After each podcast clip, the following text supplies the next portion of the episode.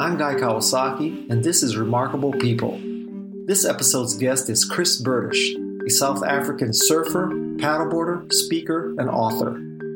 Among his many accomplishments, he won the 2010 Mavericks Big Wave Invitational Surfing Contest. He almost died that day, but he didn't let that minor detail stop him. In 2017, he completed a solo 4,700 mile, 93 day journey from Morocco to Antigua on a paddleboard. This set a Guinness World Record for the first solo crossing of the Atlantic Ocean on a stand up paddleboard. Millions of people are experiencing isolation because of the coronavirus. In this podcast, you'll learn what it takes to survive 93 days of isolation on a stand up paddleboard in the Atlantic Ocean. By the way, do you know why it's unwise to catch and eat fish as you're paddling across the Atlantic?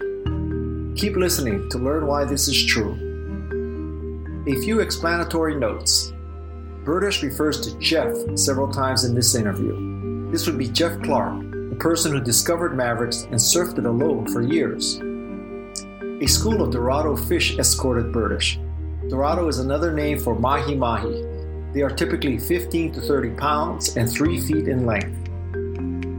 A leash is the long cord that surfers wrap around their ankle or calf at one end and connect to their surfboard or paddleboard at the other end. In this case, though, Bertish attached one end to his vest. Buckle your seatbelts because you're about to learn what it takes to win Mavericks and paddle across the Atlantic Ocean. I'm Guy Kawasaki, and this is Remarkable People. And now, here's Chris Bertish.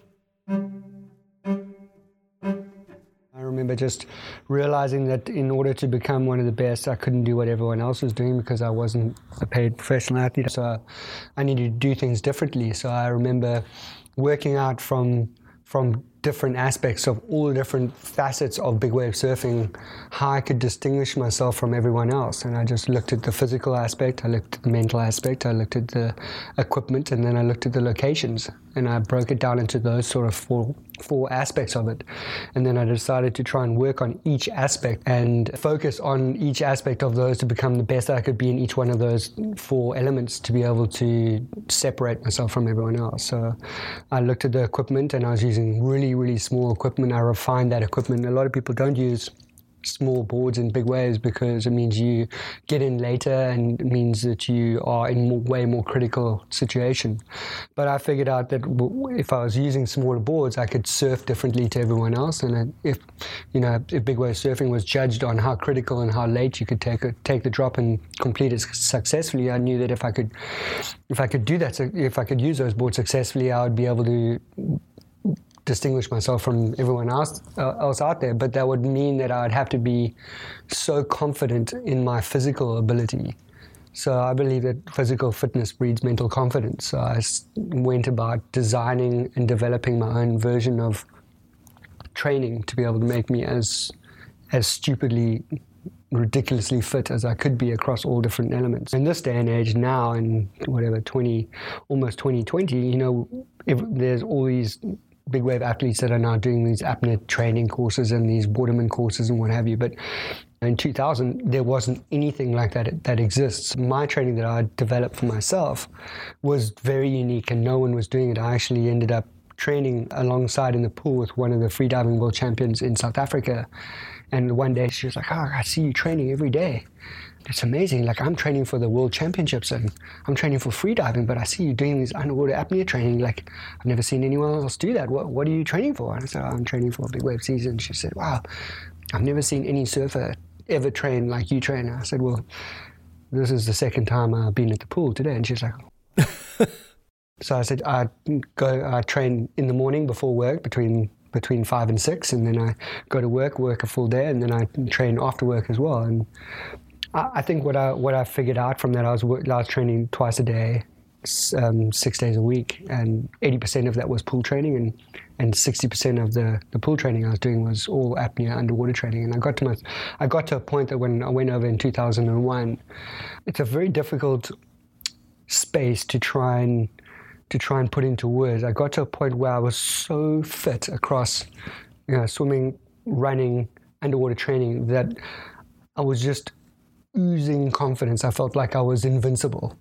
And it's a good thing and a bad thing. Hmm. It's a double edged sword because when you get into that space, then you literally believe that you are Superman and you can achieve anything. So you do things that you never normally would do because you're so confident within yourself that you you cannot fail. Mm-hmm. So you put yourself in places that you should never be in, and because you're so confident with yourself that 99% of the time you make it out, and then if you don't, you you so fit and and um, and you, you've got such a confidence within yourself that you normally get yourself out of situations that you, sh- you shouldn't either. How many miles were you running a day? How far were you swimming? Were you swimming sprints? Were you swimming long distance? Yeah, and- I mean, it's such a it's such a interesting combination. So I work out a program that takes me about six months to get from base fitness to to peak fitness.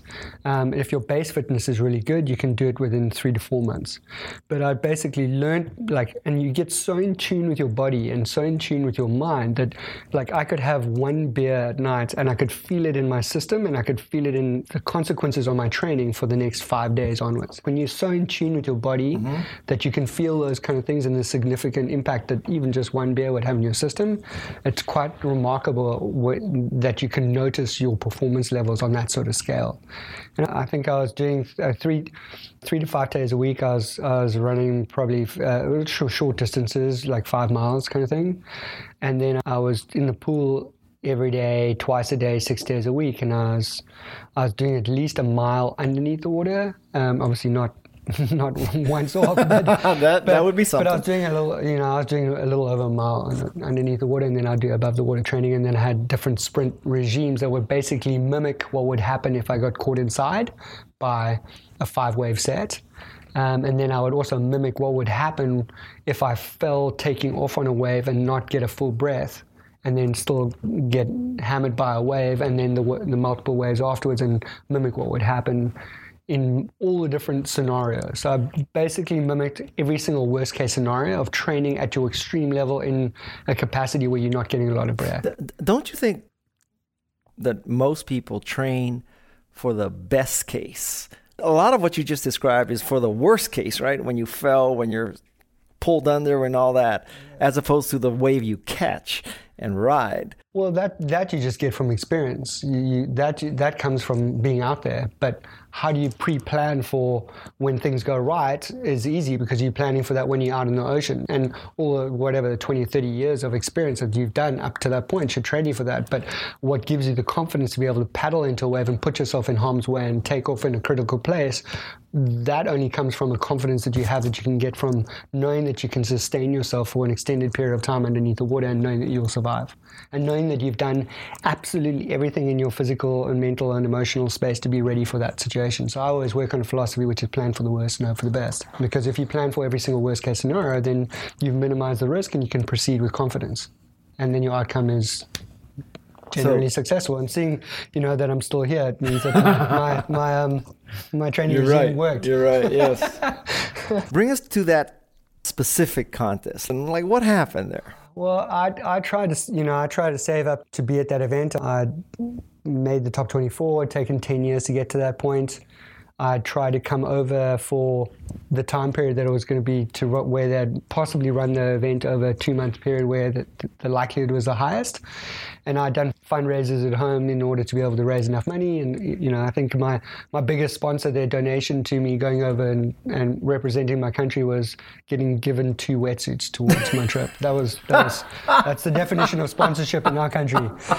And yeah, it's, it's, yeah. it's pretty soul destroying. But I think we, what, what you learn by being, what I've learned by being South African is that because you have to work so hard at creating the opportunity for yourself that it makes you incredibly driven and incredibly focused. So when you do get the opportunity, you put everything on the line to make it count because you know that that might be your one and only last chance. And and, I, and that's why I've always believed I always support the underdog because the underdog never discard the underdog because the underdog will do everything in its power to rise above its normal level and standard to be able to do things that it normally, normally would never be able to achieve because it knows that it'll do whatever it has to to be able to succeed. Do you think that too much money is worse than too little then? Yes, definitely. For sure. Because you don't have the you don't have the, the, the passion and you don't have the grit and the, the courage and the determination that really that really drives you when you've got everything on a golden platter it's hard to have that that same mindset where you've had to fight and scratch to be able to get that opportunity and no matter what happens you're going to give it everything you got and you're going to show up at your best and go beyond normal and become your, the most extraordinary version of yourself you can be in order to ensure the best possible outcome.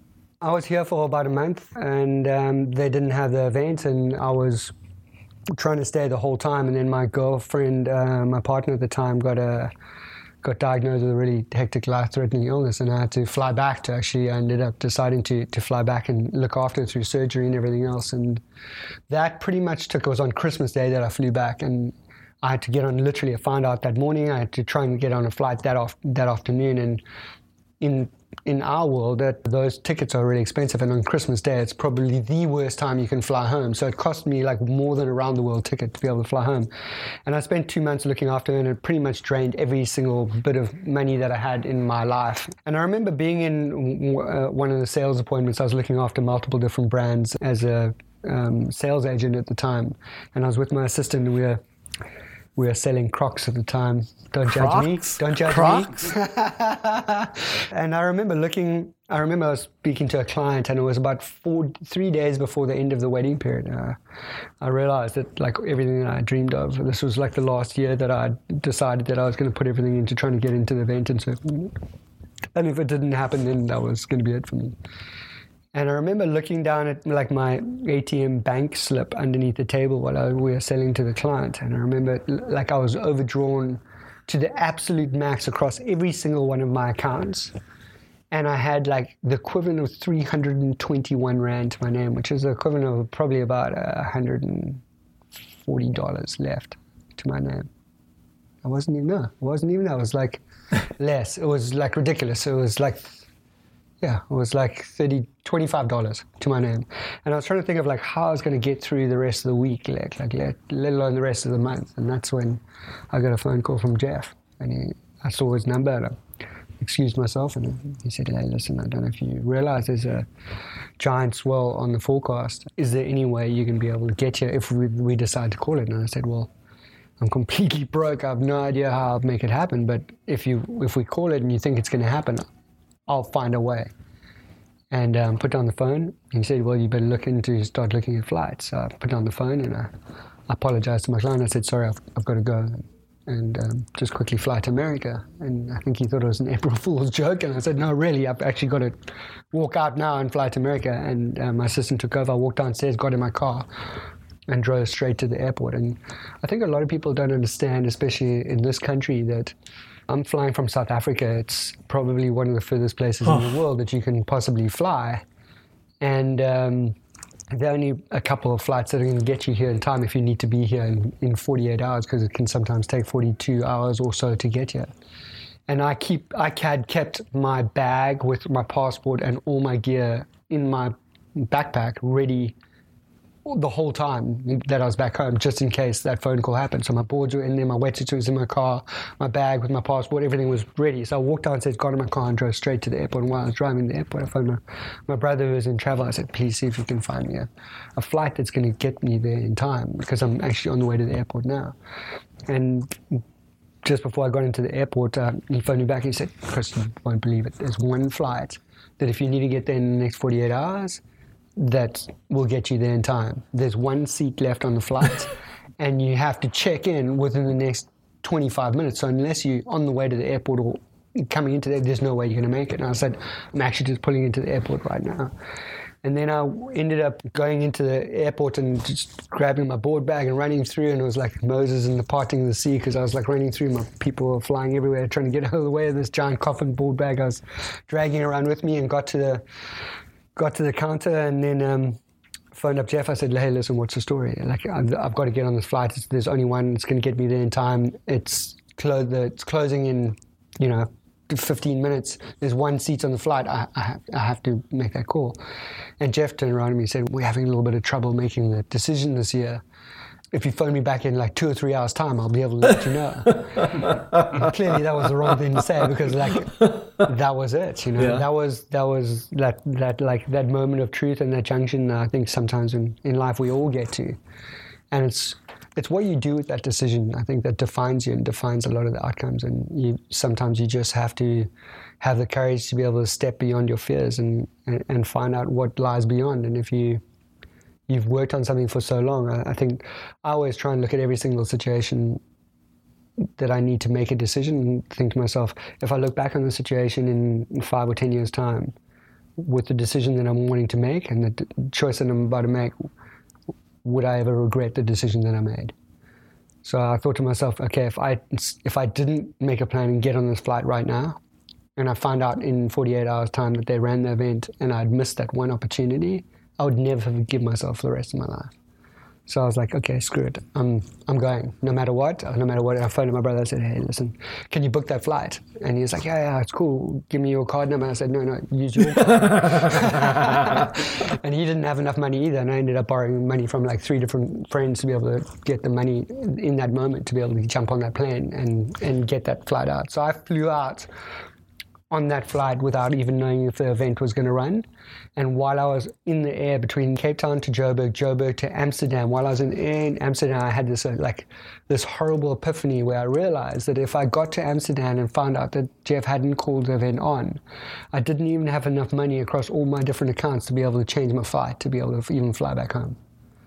And that's when you are what like the definition of what I call all in.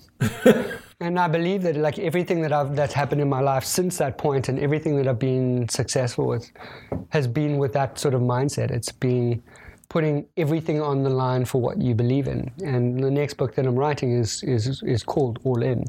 And that's on the transatlantic and it actually comes from there's another term for it, which is a, a, monk state, which is called a moksha state, which means that you are you give up and you put everything on the line for what you believe in. And it's a very powerful space because you go to extraordinary lengths, because you let go everything that's important to you, and, and you're so passionate about you, what you believe in that you're prepared to die for what you believe, no matter what. And generally, when you ever put yourself in that space, you always succeed because failure is not an option.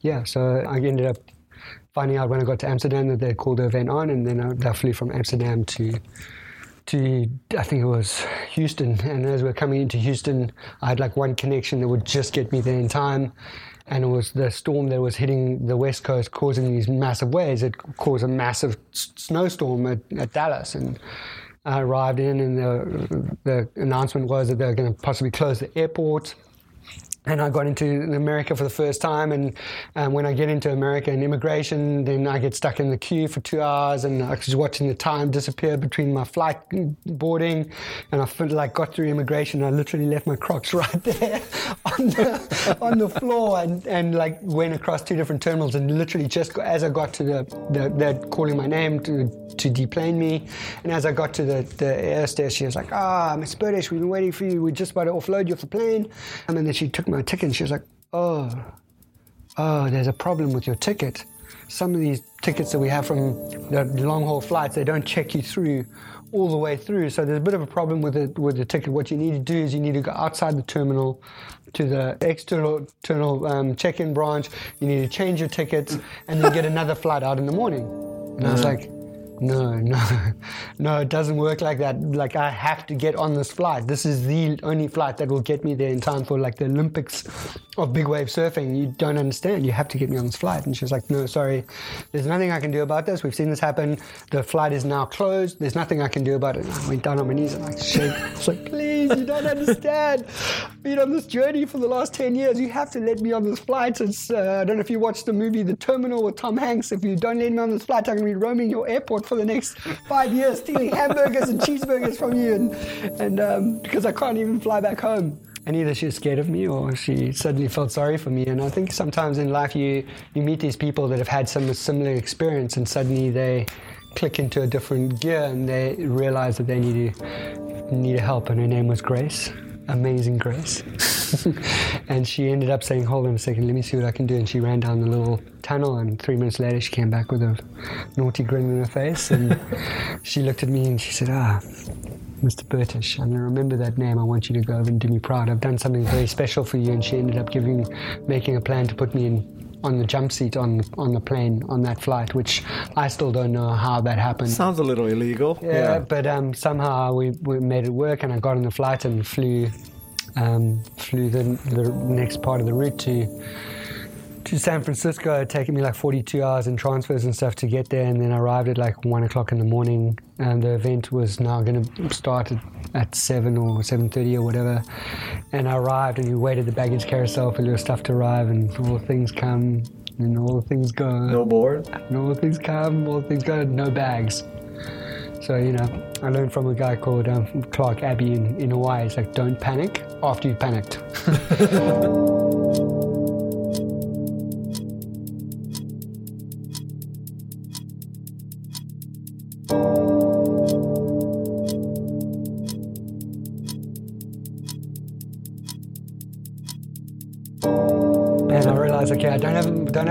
so it's all just has all the stuff that normal human beings have, like clothes and t-shirts and all the stuff that we normally have. But then I realized it actually had my wetsuit and it had my two leashes, big wave leashes, and, and what have you.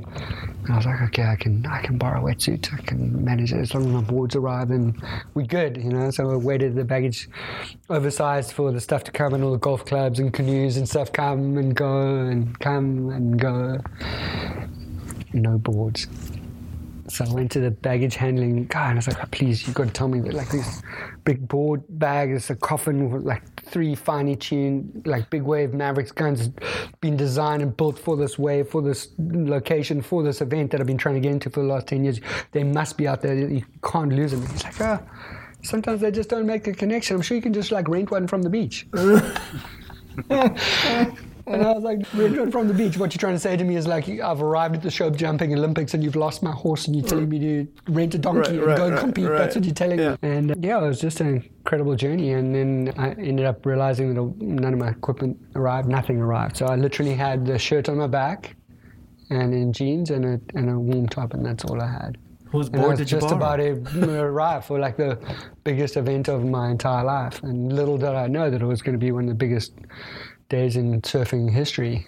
I didn't have enough money to get a taxi, so I phoned Jeff. Jeff came to pick me up, got back to his place about 2 o'clock in the morning, slept for what seemed like minutes, and got up at like 5.30, borrowed one of his boards, and I had a backup wetsuit that I had here, and managed to get, get some booties and leashes and stuff and all together, and then went down. I felt like I'd won the amazing race just getting to the beach that day, you know? Now, it's, it seems to me that that whole story, it contradicts what every parent would say, right? You you got to get a good night's sleep. You got to get a good breakfast. You have to have your equipment all prepared and ready. You need to be able to focus on the thing, and you had none of that, and you won.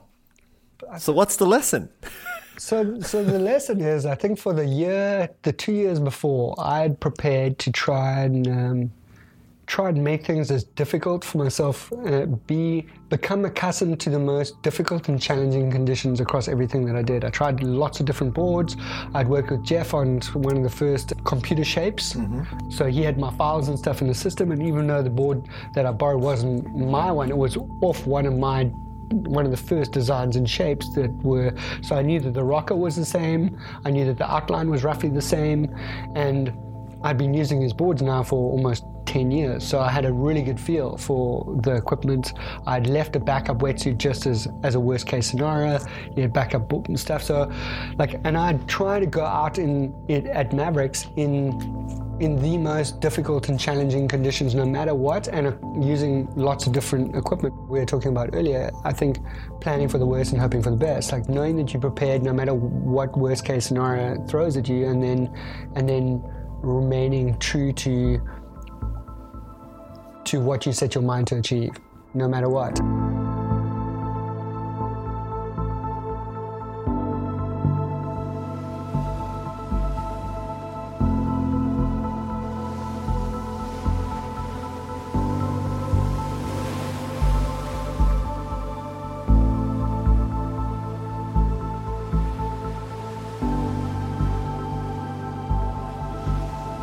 Through the contest area, and that massive wave hit the the, the contest whole site and washed away like I don't know, 100 odd spectators, and I was dropped all my equipment, and I had mother over one arm, two kids over the other, and it was wasn't really how you'd normally prepare for like the biggest event from your life, you know. It was crazy, and when I got out into the water, I just remember putting that contest vest on, and it was like everything just went calm and went went quiet, even though there were these massive bombs detonating all around us. And the waves were breaking in places that none of us had ever experienced. They were breaking 200 to 300 yards further out than any any time we had ever been out there before. So all the lineups that we had that we'd used normally to be able to line up and be in the right place for surfing these giant waves were completely irrelevant.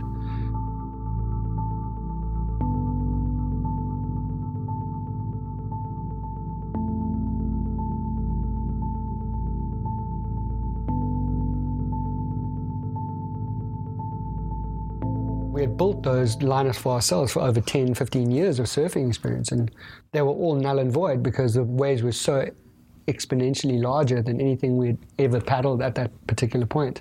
And then within the first, I got one small wave, which was, I don't know, 30, 40 foot face or whatever, all relative to the day. And then about 10 minutes into that heat, we got caught inside by, still to this day, the biggest wave that, I, wave that I've ever seen landed literally 10 feet in front of us.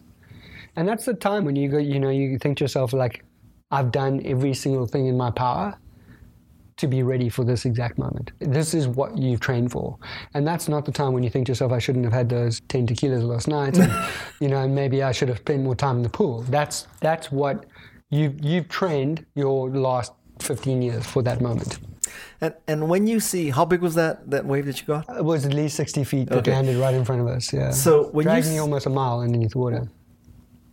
It dragged you almost, Almost a mile. And I lost the ability to be able to use my arms and legs and lost the ability to be able to even speak. So, so like when your body starts like shutting down all its main functions in order to survive, and all it's doing is it's limiting your, your your use of your arms and legs, and then it limits your ability to be able to speak because all it's doing is taking all the blood from all its extremities into protecting and looking after the heart in order to keep it keep it going and so it's only focusing on breathing then then you know you're pretty close to Well, to death so I can tell you when I see a six foot wave, it scares the shit out of me, and I won't go out. Okay, so like. How are you different than most people who have that reaction? They won't go out. It's like too scary. But you, you see that as an opportunity. Is it mental? Are you crazy? I'm a, am I a coward? Like, what's the difference between you and me? No, I, I, I, I find I find that it's a it's an interesting question, Guy, and I- find it fascinating because you know a lot of people look at people that are doing extreme things, and to them it seems crazy, but it's only crazy from according to your frame of reference. So it's what is your frame of reference in regarding to what is normal and what is extraordinary and what is then superpower ability or that level of, of extreme athlete that you think is crazy. But I think I never went from surfing one foot waves to 60 foot waves. It was a gradual progression of keep on incrementally pushing your boundaries and pushing your limits. And every time you got into a fearful state, you pushed your limit a little bit further than that. And then you got a little bit scared, but then you went back and you did it again and again until your comfort zone shifted and your new normal and your new new frame of reference shifted incrementally. And if you keep on doing that over an extended period of time, suddenly no one sees the jump from one foot waves to four foot waves. All they see is you surfing 60 foot waves, and that seems crazy to them. But they've never followed the journey and seen how long it took you to get to that point and how many five foot ways, then how many 10 foot ways, how many 12 foot ways, how many 15 foot ways, how many 20 foot ways, and so and so on. And I think you can apply that to literally anything. All of us have fear. Fear is common to everyone. It's just how you manage that fear, how you process that fear, and how you turn adversity or challenge or fear to your advantage. If you realize that fear is one of the greatest tools to be able to harness your own personal greatest potential, focus your energy, focus your mind, um, extrapolate any of your normal functions to an heightened state to be able to do something that you should not normally able to achieve because you have endorphins, then you have adrenaline that then harness your immense and most extraordinary power in yourself as a human being to do things that you shouldn't normally do. Once you learn to be able to harness that, manage that, process that, and regulators in, in a very systematic way, then you can then you can really go beyond what most people normally don't think is possible. And when it, when you, when you realize that that process puts you in a space and a, and a place that that allows you to do that, then you almost want to unlock that on a regular basis because it makes you makes you realize what you can achieve if you learn to be able to manage that that that new ability. Most people use fear as something that paralyzes them not to go forward. But if you use fear as an enhancer and you realize that it's actually reminding that you're on the right track and you need to keep on going forward because it's beyond your fears and beyond that comfort zone, that's where the magic happens. And that's where your greatest potential lies, just beyond that fear, beyond that comfort zone. And that's where you get into a state where flow is possible, where your greatest self is possible, where you evolve, where you learn, where you grow. And that's that's that's where life happens in those moments. I think I had about five waves that that that, that I had land on my head, and when people talk about not having nothing left, I don't think people really realize what that actually means. When your body starts you know, shutting down all its functions, that's when you know that you have nothing left. And I remember the last wave that went over me, I was trying to get to the surface and I couldn't get to the surface. And I finally got up, and then I could see one of the ski drivers coming in. One ski driver got taken out by one of the waves, and then the next wave behind, I was trying to hold my hand above the water so he could come in and get me. And I remember trying to take one more stroke to stay, keep my head above the water. And that's when I realized like my body wasn't responding at all. And it's a terrifying thing to have that sensation where you're telling your body to keep your head above the water by taking a stroke, and you're telling it to do something and it doesn't it doesn't respond. And you feel yourself sinking underneath the water, and there's nothing you can do about it, no matter what you're telling your body to do. And I remember just thinking, okay, well, if he doesn't get me, that's I'm done. And apparently, there was literally just my hand was sticking out of the water. That's it. And one of the rescue guys came up and grabbed my hand. Frank, I think it was Quirarte, pulled me out of the water straight onto the back of the sled. This massive white water came over us, and I remember just being bouncing around on the back of the sled. And he was still holding me on with one hand, and he shouting at me, "Hold on, hold on!" And that was uh, one thing I couldn't do because I couldn't even move my arms and legs. And then we eventually came out of the whitewater and we bounced out into the channel. And we're on the way out to the channel. And he was looking down at me because he could see I was just, I, I was just completely, there was nothing left of me. And he was shouting at me, Do you want me to take you to the paramedics? Do you want me to take you to the paramedics? I remember looking it up at him and trying to get out of my mouth, yes or no, but nothing would come out. Yeah. And it's quite an interesting thing that you try and understand what's happening in your system in that moment where you're telling your body to do things and they're not responding, even right down to the point that you're trying to speak and nothing comes out of your mouth. And um, we got to the back line and he was going to drop me off um, um, at the paramedic boat and what have you. And there was another set that came in and two other guys were caught inside. And I was like, uh, I just managed to get enough energy into to, to responding to him. I said, well, just drop me on the backup boards here. I'll, I'll, be fine. And he said, yeah, yeah, I'll come back and get you and to transfer across. And he went off to go and save some other people. And I just remember lying on my backup board then and lying literally face down on my board with my arms hanging over like literally face down, like like almost like a corpse. And I thought to myself, well, that's it. Like I'm, I'm done. I've come as close to drowning as a human being can come without actually blacking out completely. And then I, I remember lying there, just getting my breath and trying to process like how much time there was in the heat and everything else. And I was like, hold on a second, like, and I had this flashback of a a picture that my dad gave me uh, that was on my wall in my room when I used to study for exams. He had it in, on his business um, desk um, before he passed away, and it was a picture of a of a frog, and he's getting the frog's getting eaten by a stork. I don't know if you've ever seen it before. And he's like halfway down the stork's throat, and he's got his little arms outside the stork's throat, and he's throttling the stork, and underneath it it says "Never, ever, ever give up." And I remember just having like such a clear, vivid realization of that. And I'm like, you know what? Like, I'm halfway down the stork's throat. But you know what? I'm not dead yet. And I never want to look back in 10 years' time into the same situation and say I never tried. So no matter how long it's going to take for me to paddle back out to the back line, whether I don't get another wave or not is irrelevant. But I'll take whatever it needs to take to be able to get me back out to the back line. So I'll never be able to look back and say I never tried. And it literally took me almost the, like 15 minutes of the rest of the heat, almost to get, like there was about four and a half minutes left of the heat by the time I got to the back. So it took me like three times longer than normally did. And I remember sitting so far wide because I knew that if, if I got caught by another wave, it wasn't a matter of if I might, there might be a 15% chance that I might survive. There was zero chance. There was like not there wasn't one percent, there wasn't ten. It was zero chance that I would survive if I got caught by another wave because I was so physically drained. And um, I remember sitting there, and I remember sitting up on the board, seeing the guys sitting like where the waves were breaking, and I looked down at my watch, and it was like four minutes and twenty seconds left, and I was like, okay, well, that's done. You know, I've done. I've done everything in my power to do what I said I was going to do. I'll never look back and say I never tried. I made it out. Yeah, sitting on your board. So I was sitting there and I was just waiting, and, and I just thought, okay, well, that's it. In the, in the day, like I know that I'll never look back, and like all, everyone back home will be like, "Geez, amazing that he even paddled back out." I think all the people that got caught inside by that set, I was the only one that ended up paddling out afterwards. And then I saw this this big set coming on the horizon, and I was like, oh, okay, well, I'm safe here in the channel, everything's good.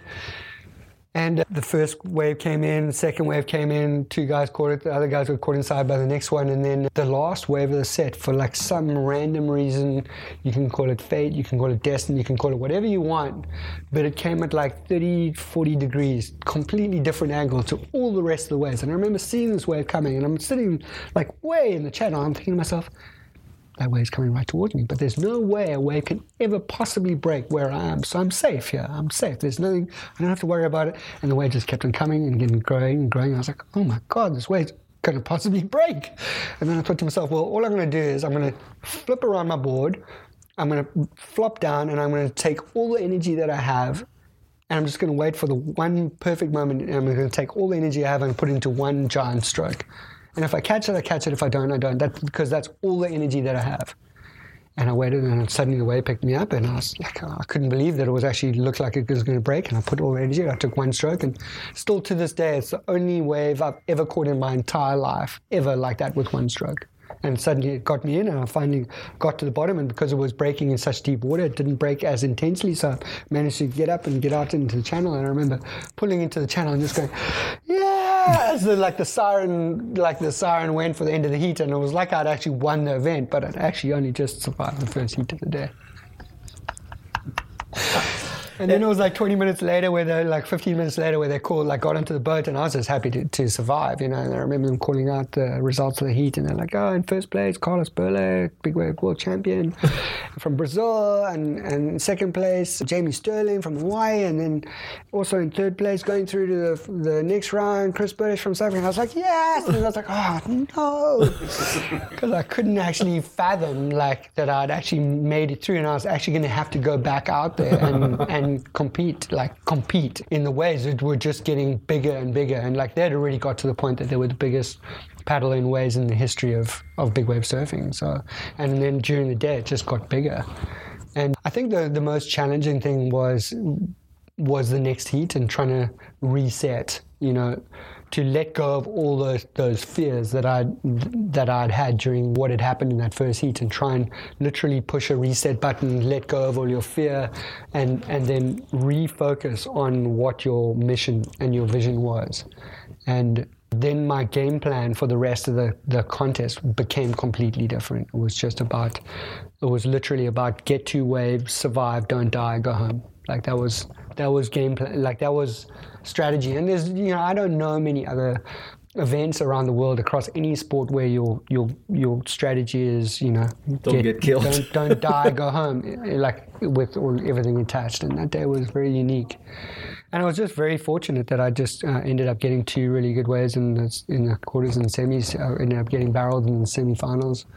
It got me into the finals, and then I I got into the final, and the final, the wind had got uh, slightly onshore, the tide had dropped, it got a little rugged, and even though it was bigger than anything else that anyone had ever paddled into, like I'd surfed those conditions, like most people go out and only surf Mavericks when it's clean and it's perfect, and even if the waves are big and stuff.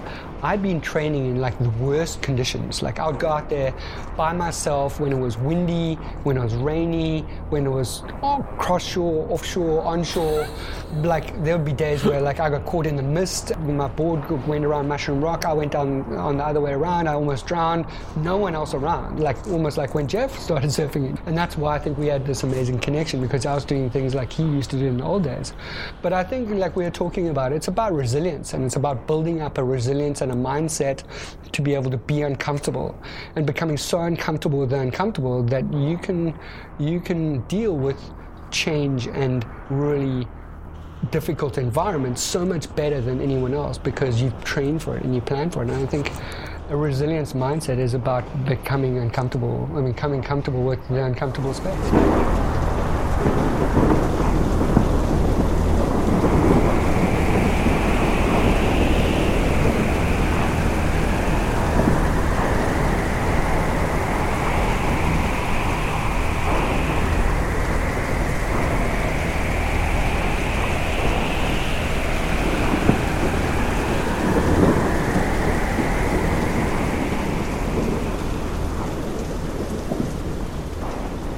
Would say to completely change the topic though that in entrepreneurship, 99.9% of founders train for when things go right. When things go horribly Yeah, wrong. and it's all about scaling and going public and cashing out and you know all that. Nobody plans for product is late, nobody's buying it, we're running out of money. I find that quite interesting because in all the different businesses that I run, I always plan for every worst case. You know, try plan for every worst case scenario and think of what happens if, if things don't work out. What what is your alternative? What is your solution? How do you find another way to do this? How do you find a different way to map this? How do you market this in a different way to everyone else? I, I think it's very interesting that on the one hand, you have to be a believer and an optimist to even try. But then you have to flip that bit and plan for the worst, which I don't think people can do both. No, yeah, I believe you can because I believe that there's op- there's opportunity and adversity in everything. And you look at any, you, you know, in that uh, new talk that I was doing about um, unlocking your superpowers. It's it's about every single great entrepreneur and every single great businessman or success story. Ninety nine point nine percent of them, it's a story about how you've learned through how you've learned and grown through your challenges, how you have turned your adversity and your greatest fears into your greatest tool and greatest superpower, yourself. And that's what separates the best from the rest. It's like how you uh, how you take how you take the feedback and the stimuli that you get that is negative, and you flip it into a positive, and how you transcend that, which makes you stronger, and or you you ended up using that as your greatest tool. Switching gears, mm. 93 days you paddle across the Atlantic. Yes. Okay. So most people would say that is insanely impossible. So when you think about paddling across the Atlantic by yourself, do you simply not see the impossibility of that? Are you in denial or how does that work? I, I think you couldn't have probably said it better. But the last part of it, I don't believe. So I believe exactly as you said it. Like I just, when I, I guess when I get something in my mind that I, I, I focus on, like I've gone through all the preparation and the training to be able to get to a certain point. And then I go, okay, if I can do that, that, and that, and if I've learned this, this, this from doing the 12 hour, the 24 hour record, the 24 hour Guinness World Record, if I do the seven day open ocean thing, uh, trip up the west coast of, of South Africa, um, completely unsupported, and unassisted, if I can do that unsupported and unassisted, then if I can build the right craft where I can, ge- where I can find solutions to the challenges that I faced on that last journey, which was how do I avoid getting out of the sun? How do I avoid having a solution for water and food and all those kind of things and a place to be able to sleep, to be able to remove myself from the really intense environment for short periods of time. If I can find solutions for all of that, then why would I need to go up a coastline? Then surely I could be self sufficient enough to be able to cross an ocean. And if I can do that, I'd already started attaching all these projects that I did to Operation Smile and the Lunchbox Fund, which was to feed kids in Africa and pay for operations. So I figured if I could raise enough money to be able to pay for 10, 20 operations through what the stuff that I was doing and feeding hundreds of kids, if I could build the right craft and I could take that that that line up the coastline and string it across the Atlantic and become completely self-sufficient and, and unsupported, then I could not only change the lives of hundreds, I could change the lives of like hundreds of thousands and maybe millions. For me, it was just the next next logical step.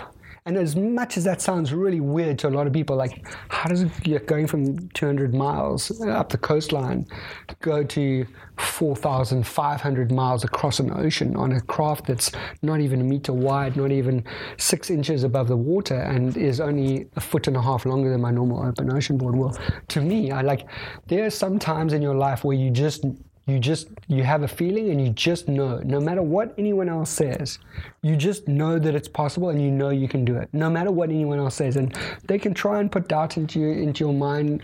I just knew it. I just knew it was possible and i knew that i could do it no matter what anyone said.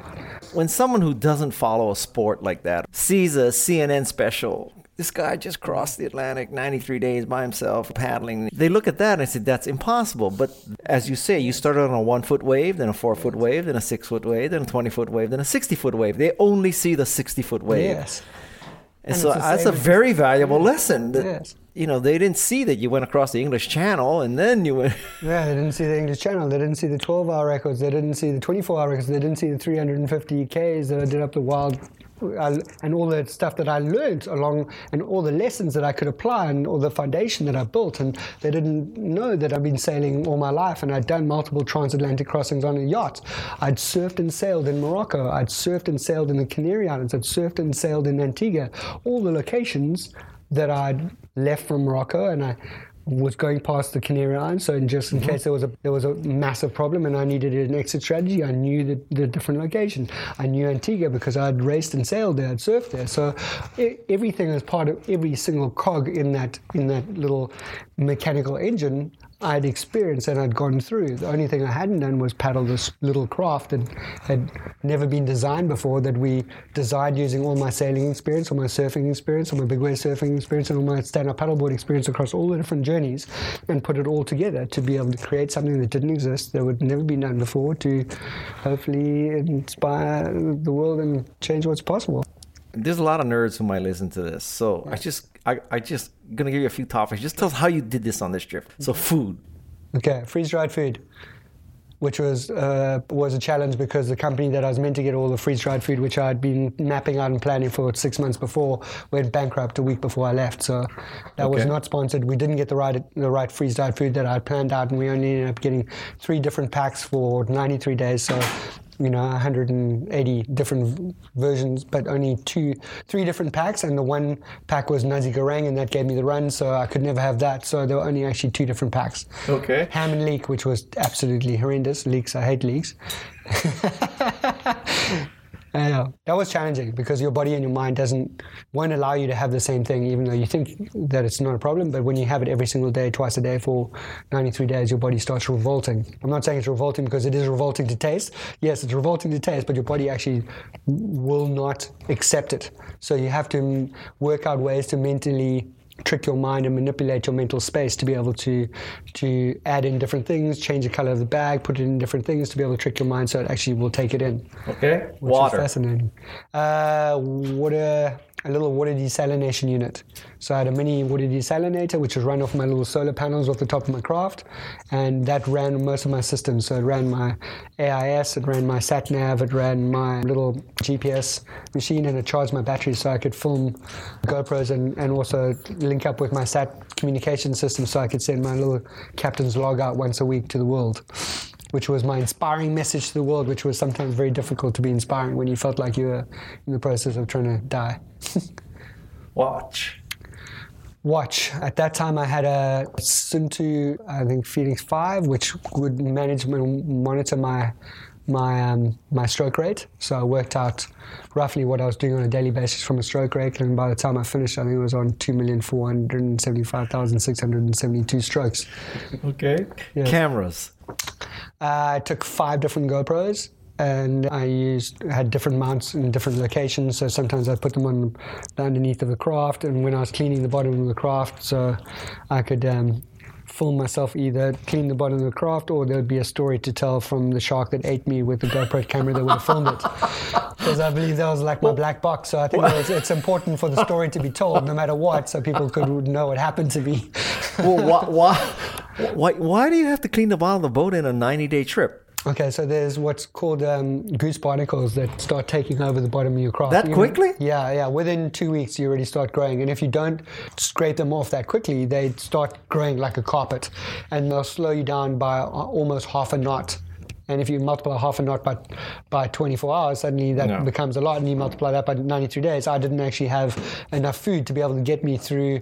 I only had enough food to get me through 95 days. And we had already, when I had a massive leak in the craft where I thought I was going to sink halfway through the journey, I lost, um, damaged about five days of food. So I was already short three days of food. So already in the last week, I was already on rations and I had already lost 20% of my entire body mass. Well, amazing thing is, I was using most of, I was using all the Apple products along the journey. Oh, you I was were? using an 11 inch 11 inch uh, Mac, and I was using two iPhones. One iPhone was a backup of the other iPhone for a communication device, which Bluetooth to my little uh, satellite dish, and then my every day I was I was doing updates on the weather and the the routing on my Mac, Huh. and I was charging it all through solar. Really? Yeah, I mean that's couldn't you couldn't get more of a, a better story of of using tools for And it survived all innovation to, to, to, to create impact. You only yeah. took one Mac? I only took 11 inch. 11 inch air was incredible. It was it survives everything. The funny thing that I found interesting was that all the cables just got eaten. Like I, I took I took five cables, five phone charging cables. I was on the last one by the time I got there. Because the salt just the salt just eats everything. Oh. It's fascinating, but the the devices worked like a charm. So they doubled up as my music and my like I took a lot of whole like a whole lot of um, little audio programs that, that would get me through different parts of the journey. And But yeah. what, what does Chris Bertish listen to? Huh. Queen. rock on. Yeah, a little bit of everything actually. Yeah, right from right from orchestral to classic to rock to alternative to country to a Yeah. little bit of everything. So This sounds like a dumb question, but can't you catch fish or something? Okay, no, it's, it's not a dumb question at all. I think that's a really clever question, and most people would just assume that you do. Sashimi every day. Uh, I did take fishing gear with for that reason, but what I learned was that my craft was so small that the, the only type of fish that I was going to catch out there, unfortunately, were really big dorada, and there were two problems with that. Um, so dorada is like dolphin fish or tuna. They became like my companions out there. I had a, a family of dorada that became like my literally like a, a wolf pack and they would swim with me every day like four of them on my left and four of them on my right and they would make eye contact with me and then they almost adopted me like the alpha male of the wolf pack so you didn't want to eat I them? didn't want to eat them and I you know, sort of fell in love with them but that was the that, you Did know, you the- have soy sauce the- just the in case? so the funny thing is that that was the one reason, but the actually the more significant reason, which I didn't realize at the time, was that I got charged by multiple big great white sharks out there, and because I was so small, my craft was so small. What I realized after the first time one like breached underneath me and hit me and almost knocked me off of my craft, I realized that when it happened a week later, when I got bumped and scraped, literally five days later in the middle of the night. And it's the most terrifying thing when you're lying in this tiny little pod when you're only separated by literally less than an inch of fiberglass and you hear this like bah and scraping on the side. You know, it makes you realize how really insignificant you are in the middle of the ocean and there's nowhere you can escape and it's their home. And what I realized on the second time round was that I, I was obviously the right the right size and shape of a slow moving whale calf that had maybe got separated from its mother. So I was a soft target. And that was a terrible realization to come to. So every time I thought of wanting to fish, the type of fish that I would that I would be catching would be really big. And big dorados are really powerful fish. One, they were already my friends, and two, if I had to catch one and to try and get them up onto my deck and try and kill them with a massive knife, the likelihood of me stabbing myself, or you know, you know, trying to rip the the the the the big hook out of its mouth and getting it infected and getting you know septicemia and all that kind of stuff became because my space on my deck was literally the size of this table, not even like a meter long by not even a meter wide. So you try and wrestle a five foot tuna on a deck that size, the likelihood it's going to do damage to you, and then there's going to be blood everywhere, and then you cut this beautiful fish up and you take three beautiful steaks and you eat it, and then you put it into the fridge, right? Oh, no fridge. Oh, there's no fridge. Yeah. and then you've got this massive bleeding fish, this beautiful fish that's bleeding everywhere, attracting more of the creatures that have just tried to eat you, like that are bigger and longer than your craft, that you're fearing for your life that you it's going to happen again, and the outcome's not going to be very positive for you because the first two were pretty as close as it comes to being eaten and breached on by so, a 25 foot great white. It's a it's a very humbling experience where you have a great white and you're not in a cage and you're not with a shark boat doing a shark tour and you see the creature and then you think to yourself, okay, well, I'll just step up off my craft into the, the bigger boat, which I'll be safe on. And then you realize you that's not no. available and you are thousands of miles from any other human being and any other help. And that's when you realize how completely alone you, you really are. You're just protein. Yeah, exactly. Snack. okay. yeah. You you were paddling at night, resting during the day. Uh, no, I, I did a so I had a, uh, sort of a regime which was four hours on, two hours off.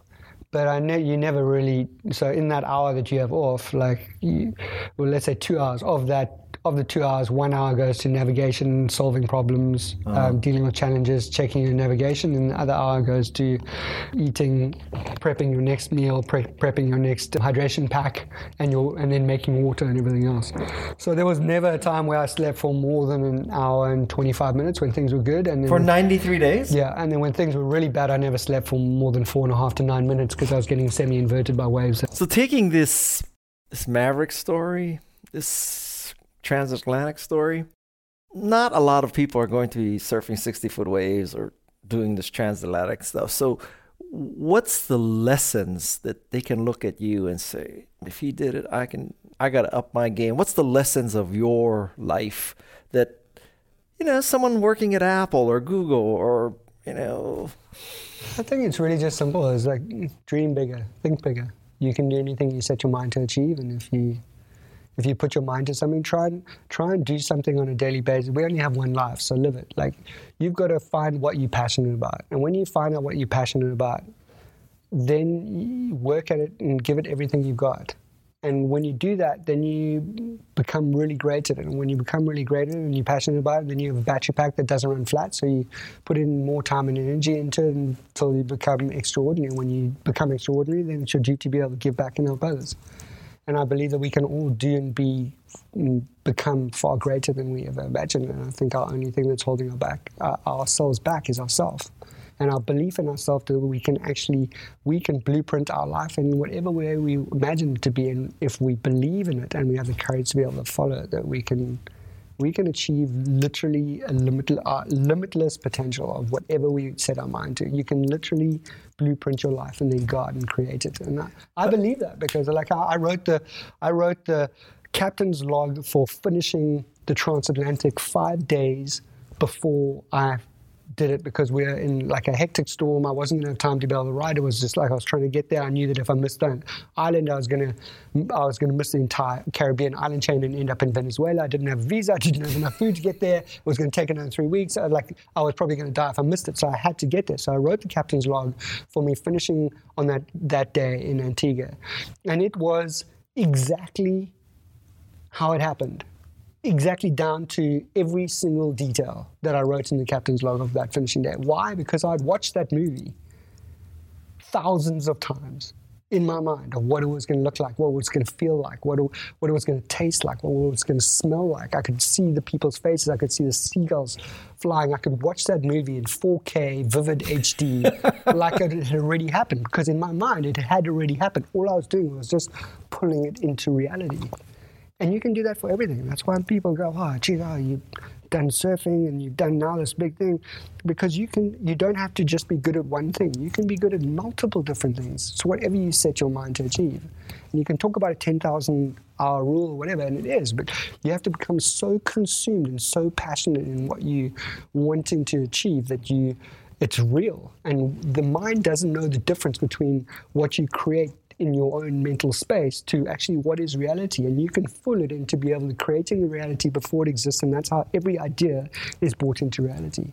It's just having the courage to be able to follow that and then taking every single step and every single strategic choice you make that will help you get there. And then you use your RAS, which is, you know, your reticular activating system, which is like your mind's filter that helps you bring in everything that you need in order to be able to make that happen. And as soon as you understand how to use that, then you can manipulate that and supersize it and amplify it tenfold. So everything you need to be able to get to, to achieving what you want to do will come into your life because you strategically are bringing it in in your subconscious and your, and your conscious mind until it, it becomes your reality and you're living it before it even happens. And then all you're doing is you bring it into reality. And I think that's what you do in so, everything. So, in short, it's all mental. 90% of it's mental. What's the other 10? Passion, grit, courage, purpose. What I've realized from the journey that I've just done is that when you're when you're driven by passion and powered by a purpose greater than yourself, then it'll help you overcome any obstacle and challenge and help you even achieve the seemingly impossible. And we all have our own storms to face in life. We all have our own challenges to face. And it's just if you take daily steps and actions, you believe in yourself, and you never ever give up, you can literally achieve anything, Fantastic. even the seemingly impossible. Fantastic. I hope this episode empowers you to go out and push through your fears. One of my fears is a six foot wave, and I promised Bertish I'd push through that. My thanks to Jeff Sieh and Peg Fitzpatrick, who helped me push through my fear of podcasting. Mahalo also to Neil, Mikimoto Perlberg, for introducing me to Chris. Here's one more story from the Atlantic crossing. Wrap your mind around being pulled through waves by a gigantic squid. So, like, I know whales, I've been swimming them all my life, and the way that I was getting pulled in like a jerking way, and I was getting pulled through the top. I was in the middle of like the worst storm that I had on the entire journey. So, I was getting pulled right through the top of like five meter waves in in 40 to 45 knots of wind, which is one down from a full blown like yeah. category one hurricane. And I was getting pulled against the conditions at 1.5 knots through the conditions which shouldn't be, that shouldn't be possible. I had a parachute anchor out, and, and I and I was in my little cabin. I could see myself just sheets of water going over the cabin as I was getting like dragged through the top of these waves, and I was like, that shouldn't be possible. I should be going with the conditions. And when I figured it out, I, I managed to get my little sat- satellite phone on and managed to send through the through the actual the thing. I sent a message to my routing and forecasting guy in Scotland who's done a couple of transits. I was like, this is what's happening. I'm in the middle of a fucking massive storm. I'm just trying to survive. The conditions have got even worse, but this is what's happening. I'm going forward into the conditions that that shouldn't be possible. I've narrowed down to only two different things that it can possibly be, but it's so far fetched that I need someone to actually confirm what I'm thinking because I think I'm going fucking nuts. and about four minutes, four and a half minutes later, I got a, the most terrifying digital message back on any device that I've ever received, which is like, Chris, you've said, Chris, you either caught on a giant whale or a giant squid that's caught in your parachute anchor that's going to drag you under. I suggest you take immediate evasive action. Otherwise, it's going to drag you and the craft down with it. So I managed to tie, like, time it so the next wave went over. I got into all my safety gear and everything on gear and stuff. Got my big um, deck knife out and I timed it, got out. And as I got out, I managed to put my my leash on, my big, big wave leash, which was attached to the other part of the, the craft, and to to my um, harness. And as I cut the line, I, I, I, was, because everything was happening so fast, I didn't have time to think through, because there was no manual that said you get pulled in, under the waves by you know? So I managed to like cut the line. And as I cut the line, the other back half of the line, which goes to the other half of the, the parachute anchor, goes around to the, the, the stern of the craft. So the line, the load of the, of the, the line getting cut spun the craft around and flipped it upside down. And then I was obviously attached through my leash and my safety line. So then I got thrown overboard. I got it, and then I got taken underneath the craft. And when it spun around, every all the lines went around. So then I got caught underneath the craft in the water at like two o'clock in the morning in 40 to 50 knots of wind in five to seven meter seas. Like terror, like the most terrifying like conditions you can imagine. Now I'm stuck getting dragged underneath the water. The one line went around my centerboard, wrapped around me underneath the water. So now I'm trapped underneath the water in the middle of the storm in the middle of the night. And somehow I still had my knife in my hand. And I remember trying to cut the line from in between myself. And as I cut the line, I just heard just like, and there was a line like cutting through my finger which cut through like almost right down to the bone to free myself. And thank goodness my one safety snapped and my big wave leash engaged. And I pulled myself back up. And I remember looking down, I actually thought my finger had been ripped off. And thank goodness I hadn't actually taken my my gloves off and I, and I had wrapped every single one of my fingers like a boxer with that like oxide tape to stop the blisters. And if it wasn't for that, I would have probably either lost my finger or it would have gone right down to the bone on both sides. But I hadn't taken my gloves off in three and a half weeks. I hadn't taken them off once, and that's probably what saved me. If I hadn't unlocked my hatch, I would have been game over. And, and, and it's the vigilance. It's the vigilance and the the routine to ensure that you never ever let your guard down with that kind of thing. Because if if I'd at any particular point, if I'd left my hatch open and I got caught by a wave sideways, game over. And when you get fatigued and when you get tired, that's the first thing that you do. You get careless with little things, and you if you get careless, you're done. I realized that if I got separate, like that's why I had a backup of a backup of a backup. Like even my my harness that I had was a climbing harness that I had a that I had a tether that was going from the, the deck of the craft to my harness, which had a braking strain of like five tons. Then I had another line that went from my steering system, which went up to my harness. So when I fell overboard, it would pull the, the steering system right so the craft would turn up into the wind. And then if those two snapped, then my big wave leash would engage. And that's something that I'd been using all my life, which had never let me down. And two of those things had snapped once during the storm, and my other one engaged. And I realized that if any time the wind was above 12 knots, which was 90% of the time, if I got separated from my craft at any particular time, the chance of me being able to swim back to be able to get to it zero. Was zero. Right. Not 5%, not 10%. Separate from the cross and you're dead.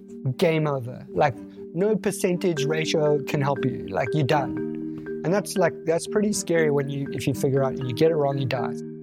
Please wash your hands and practice social distancing. We all have to do our part in this battle against the coronavirus.